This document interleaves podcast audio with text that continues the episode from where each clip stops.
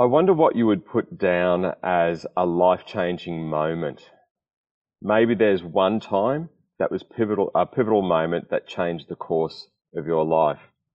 Or perhaps you could join the dots over gradual things that have brought around about a gradual change for you.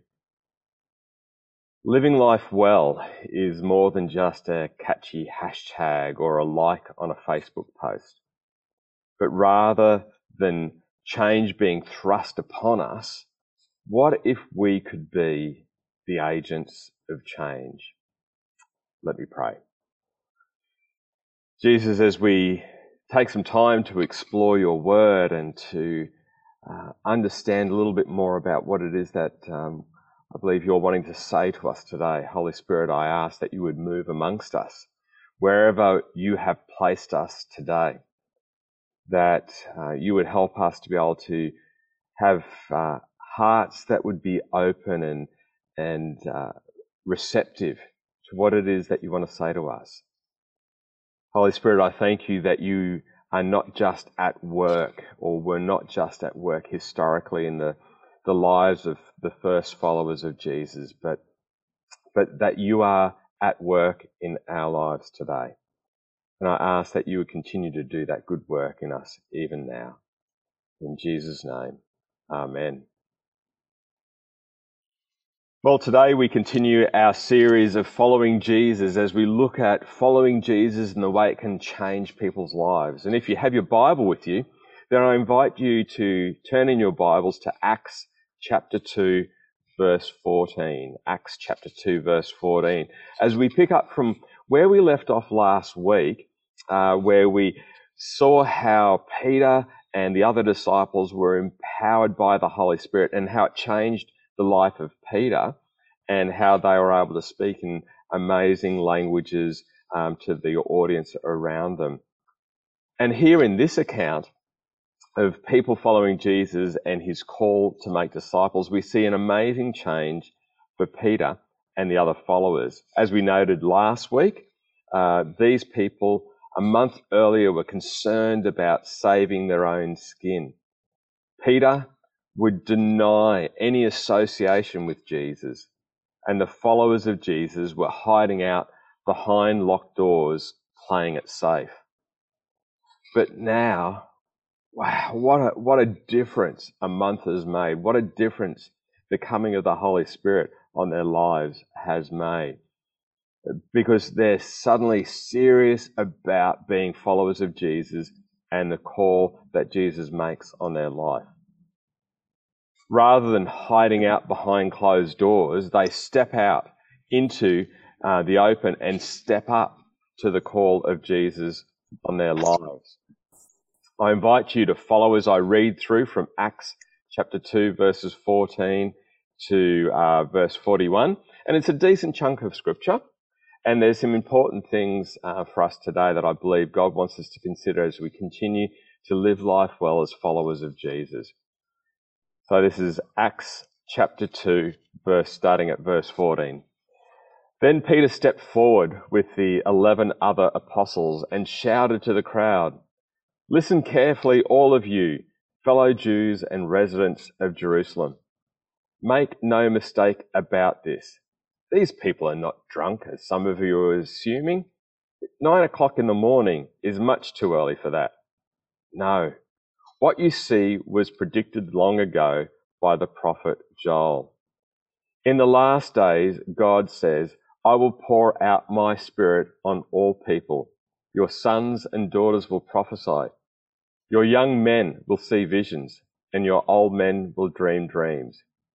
In those days, I will pour out my spirit, even on my servants, men and women alike, and they will prophesy. And I will cause wonders in the heavens above and signs on the earth below blood and fire and clouds of smoke. The sun will become dark, and the moon, like what we saw recently, will be turned blood red before the great and glorious day of the Lord arrives. But everyone who calls on the name of the Lord will be saved. People of Israel, listen. God publicly endorsed Jesus of Nazareth Jesus the Nazarene by doing powerful miracles, wonders and signs through him, as you well know. But God knew what would happen as his prearranged plan was carried out when Jesus was betrayed with the help of lawless Gentiles. You nailed him to a cross and killed him. But God released him from the horrors of death and raised him back to life. But death could not keep him in its grips. King David said this about him I see that the Lord is always with me. I will not be shaken, for he is right beside me. No wonder my heart is glad and my tongue shouts his praises. My body rests in hope, for you will not leave my soul among the dead or allow your Holy One to rot in the grave. You have shown me the way of life, and you will fill me with the joy of your presence. Dear brothers, think about this. You can be sure that the patriarch David wasn't referring to himself, for he was died and was buried, and his tomb is still here among us. But he was a prophet, and he knew God had promised, uh, and he knew God had promised with an oath that one of David's own descendants would sit on his throne. David was looking into the future and speaking of the Messiah's resurrection. He was saying that God would not leave him among the dead or allow his body to rot in the grave. God raised from the dead, uh, God raised Jesus from the dead, and we are all witnesses of this. Now he is exalted to the place of highest honor in heaven at God's right hand. And the Father, as he had he had promised, gave him the Holy Spirit to pour out upon us, just as you see and hear today.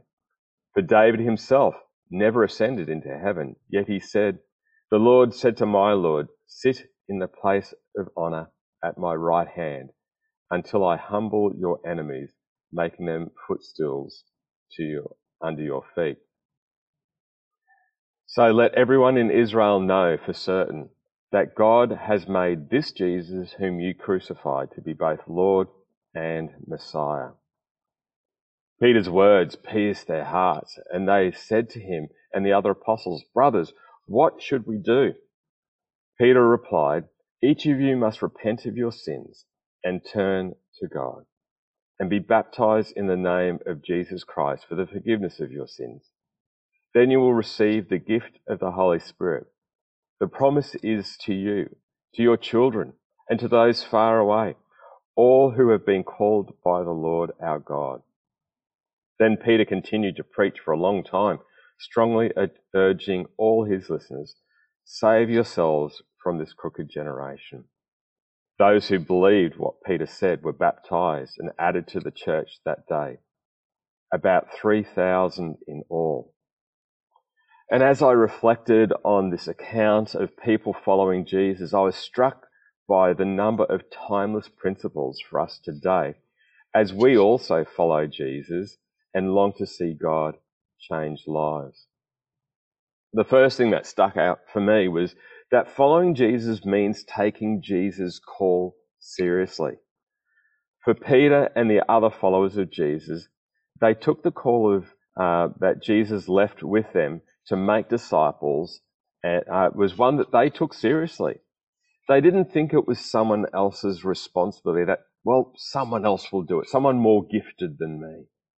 Please don't assume that they always got it right, and we'll discover a little bit about that in a fortnight's time. But the commissioning that Jesus gave in Matthew 28 and in Acts 1 to engage with others who don't know about Jesus personally and to help them to discover more about Jesus as Saviour and Lord was taken seriously, and they accepted responsibility for sharing the good news of Jesus. For us today, for the church today, and for us as followers of Jesus, each one of us has a personal responsibility to take the call of Jesus seriously. Matthew 28 and Acts 1 is not just a call for the first followers of Jesus. It's our call as well. We are the beneficiaries of others who took that call seriously and talked with us about Jesus and what it means to be a follower of Jesus and how it's changed our lives. So too, we are called by Jesus to those around us to help them to know and to experience the good news of Jesus as Saviour and Lord. It's intrinsically linked with what it means to be a follower of Jesus, is to accept this call. Following Jesus also means caring about others. The disciples, they, they looked over the crowd of people and, and they cared about them. But not only them, but their families as well that they re- represented. In verse 39, Peter speaks about the promise of a restored relationship with Creator God through being um, that is not only for them, but also for their families.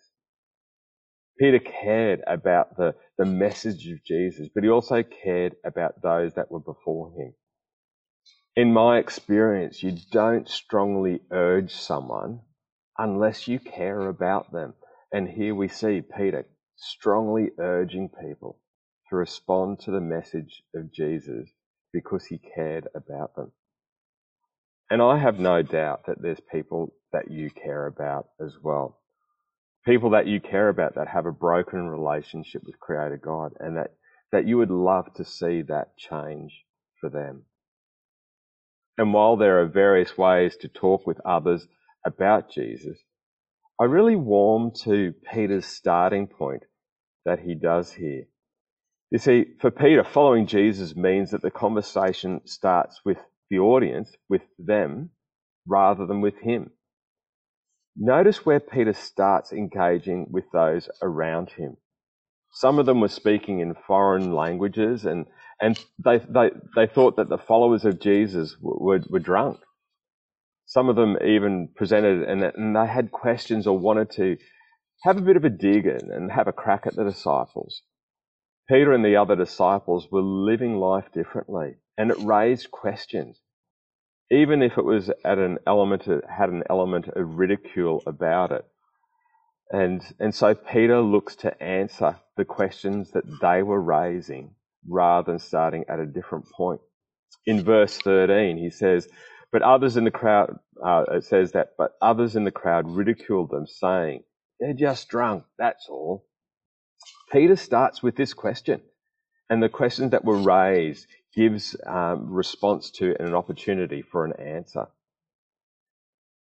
One of the failings when it comes to sharing the good news of Jesus with others today is that we can often find ourselves trying to answer questions that people just aren't asking. We, we assume that they're asking the question of where will I spend eternity? Or how do I deal with this burden of sin? But the reality is, many people just aren't asking those questions. Um, for the leadership group and for, for the ministry team, for Samantha, Alethea, and I, we believe the first questions that the world around us are asking is not what must I do to be saved? Not in the majority anyway. But we do hope and pray that at some point people will come to the, the time of asking those questions. The questions that I'm not sure about you, but what I experience people are more asking for the answers to is how do I get through this, whatever the this is? How do I deal with this pressure that I'm experiencing? How do I stop my marriage from falling apart? Or even, is this a relationship that I want to continue in? Is it worth saving? How do I get through whatever that might be? And what will the future be for my kids? For the ministry team and for the leadership group, we believe that there's hope that we carry that can help link in with others and the questions that they carry. We believe that working with people as they understand and construct language around and seek to an- that we seek to answer some of these questions, that we can tap into the yearnings in people's lives as they seek to live life well. They'll do all sorts of things to try and live life well. They'll go through a change of diet, change of jobs, change of geography, they'll move, joining a fitness class, and exploring elements of spirituality. While unfortunately we recognize that others will choose to answer some of the questions that they have in their life in more destructive ways by turning to self medication to suppress the pain of a life that just isn't being lived well. Alcohol and other drugs, destructive relationships, or pinning their hopes on the next win with gamble agencies, gambling agencies exploiting and commercial media uh, frequently supporting that through paid advertising. We believe that a personal relationship with Jesus is key to truly living life well. But what questions are those around you asking? When you engage in conversations with them, what are the questions that they're asking that you believe that following Jesus can help create an answer for? Peter and the disciples were prepared to be um, quiet for long enough to listen to the questions being asked, and that's where they started. Not giving an answer to a question that no one was asking. Following Jesus also means responding in culturally relevant ways. Why were all these people there in Acts 2 in Jerusalem? Why were they there in Jerusalem to begin with? They'd traveled for thousands of kilometers to be in Jerusalem to worship Yahweh God. Jews and converts to Judaism. They knew that being in Jerusalem was essential. It was an important aspect of the traditions of what it meant to, to follow the God of the Old Testament. And, and so they were there for that reason. And, and they knew about David and the prophet Joel. So the language that Peter uses is culturally relevant to Peter's audience.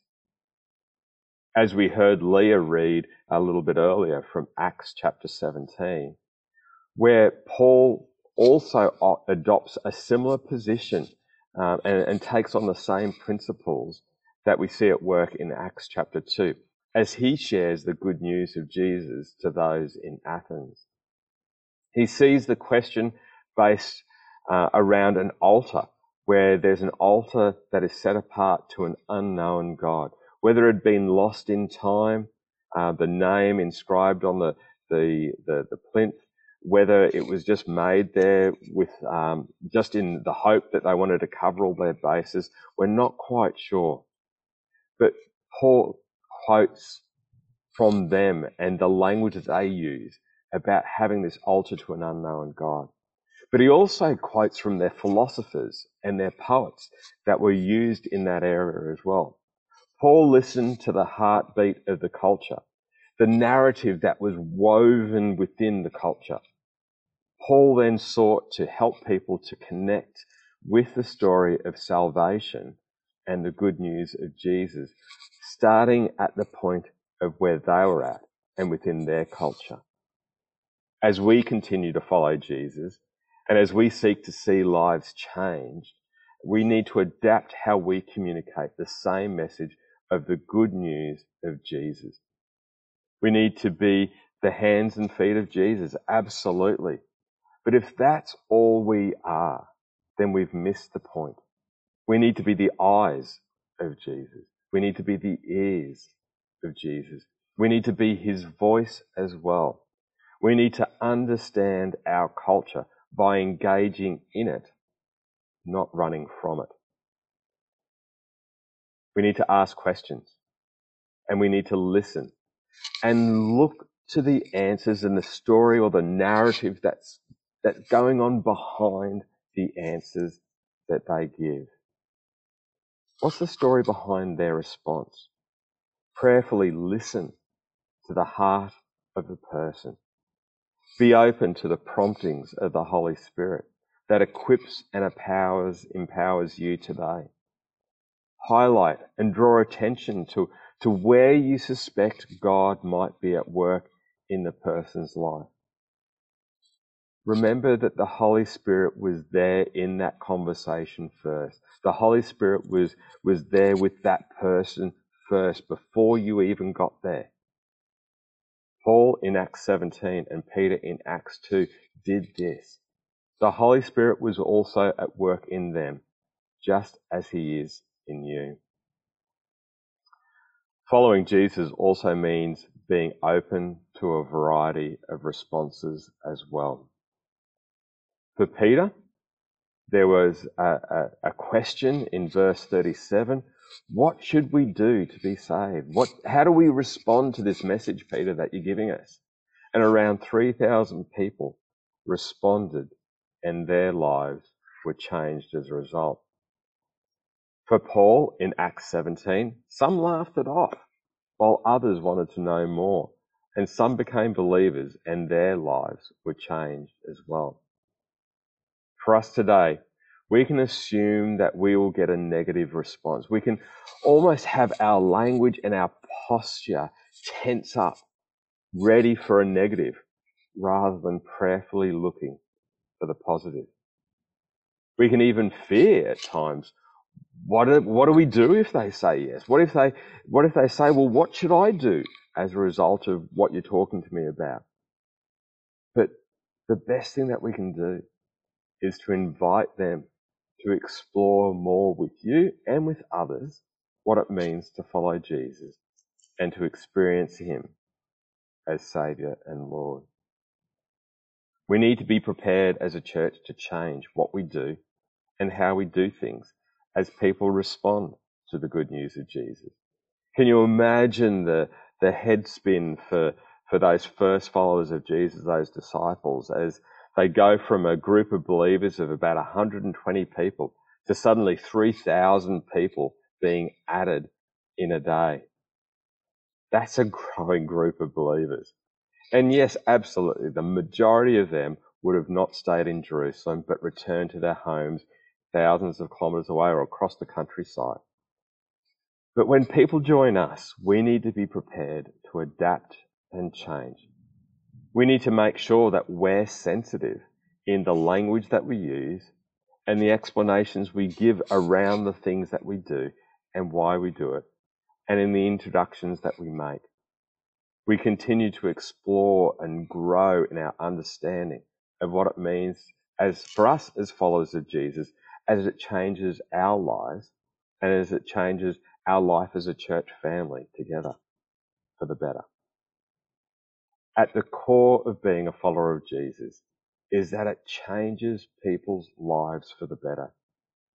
And yes, there are still changes that we, challenges that we face. There's going to be times of hurt and pain. Jesus doesn't promise us a free ride. Jesus doesn't promise us that those things will not affect us or impact us.